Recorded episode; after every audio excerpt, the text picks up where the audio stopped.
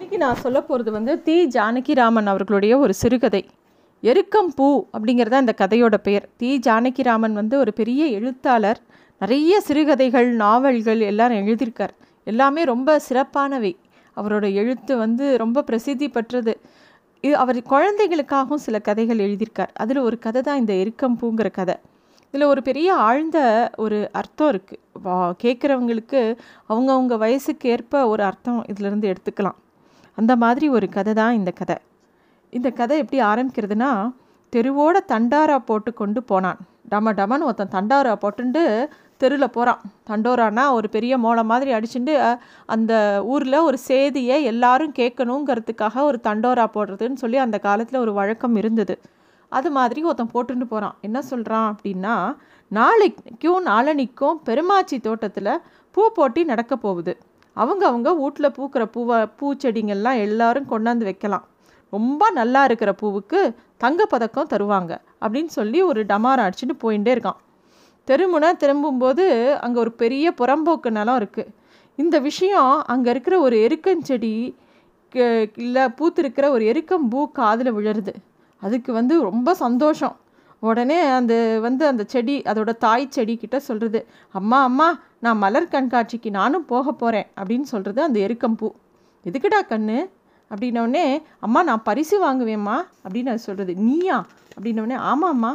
உனக்கெல்லாம் தரமாட்டாங்கம்மா. அப்படின்னு சொல்கிறாங்க ஏம்மா? அப்படின்னோடனே அந்த செடி தாய் செடி சொல்லுது பரிசு வாங்கணுன்னா அதுக்கு நல்ல வாசனை இருக்கணும்.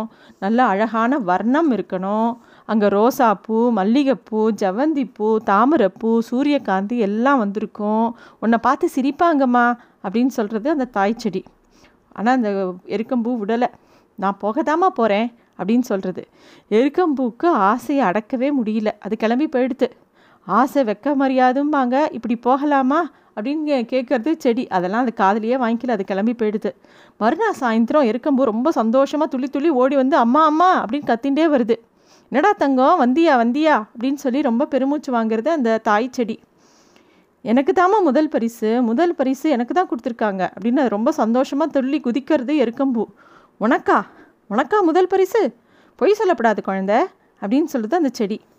நானா பொய் சொல்கிறேன் இதை பாரு இந்த தங்க பதக்கத்தை எனக்கு கொடுத்துருக்காங்க பாருன்னு எடுத்து காட்டுறது அதோட பரிசை. இருக்கஞ்செடிக்கு ஒரே ஆச்சரியம் தாங்கலை. பூவை வாரி எடுத்து அணைச்சிக்கிறது உச்சி முகர்றது நசுங்க நசுங்க முத்தம் கொடுக்கறது தங்க பதக்கத்தை திருப்பி திருப்பி பார்க்கறது யார் யாருடா கண்ணு போட்டி போட்டாங்க? அப்படின்னு கேட்குறது தாய் செடி. யார் யாரெல்லாமோ வந்திருந்தாங்கம்மா காடு கொல்லை கும்பமோடு எங்கே இருந்தெல்லாமோ வந்திருந்தாங்க அப்படின்னு சொல்லிட்டு அந்த கொ அறுக்க எருக்கம்பூ. யார் யார் வந்திருந்தாங்க? சொல்லேன் அப்படின்னோடனே நெருஞ்சி பூ வந்திருந்தது கரிசாங்கண்ணி வந்திருந்தது தும்பப்பூ வந்திருந்தது விஷ்ணு கிராந்தி வந்திருந்தது அப்படின்னு சொல்கிறது சரி சம்பரத்தம் பூ வந்திருந்ததா? அப்படின்னு கேட்குறது அந்த தாய் செடி. இல்லை வரலம்மா அப்படின்னோடனே மல்லிகைப்பூ வரலம்மா. நந்தியாவட்ட வரலம்மா. ரோசாப்பூ வரலம்மா. தாமரைப்பூ வரலம்மா. சூரியகாந்தி ம் பவழமல்லி ம் நாங்கலிங்கம் அதுவும் வரலம்மா. வேப்பம்பூ ஓ அது வந்திருந்ததே. மாம்பூ ஓ அது வந்திருந்ததே. பன்னீர்ப்பூ இல்லைம்மா வரலம்மா. அப்பாடா நல்ல வேலை அப்படிங்கிறது அந்த எருக்கஞ்செடி. எல்லாருக்கும் அந்த எருக்கஞ்செடி அந்த விஷயத்த சந்தோஷமான விஷயத்த பகிர்ந்துக்கிறது. எருக்கம்பூவுக்கு அன்றைக்கி பூரா தூக்கமே வரல. ஏன்னா அது கொட்டை கொட்டை வீழ்ச்சின்னு அதுக்கு ஒரே சந்தோஷம் தான் ஜெயிச்சது.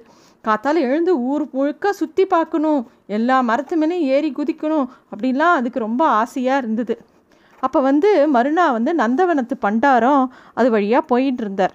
கோவிலுக்கு எதிராக உள்ள நந்தவனத்தில் பூ பறித்து மாலையாக உதிரி பூவையும் எடுத்துட்டு அது மாலையாக தொடுத்து அங்கே இருக்கிற சிவனுக்கும் பெரிய நாயகிக்கும் சாத்தணும்னு அவர் நினச்சிட்டு இருந்தார். அதனால் பூ தொடுக்கணுங்கிறதுக்காக எல்லா பூக்களையும் பறிக்கிறார். அப்போ எருக்கம்பூ அவர் பின்னாடியே ஓடுது ஓடுறது. பண்டாரம் நந்தவளத்தில் பூ பறிக்கிறார்.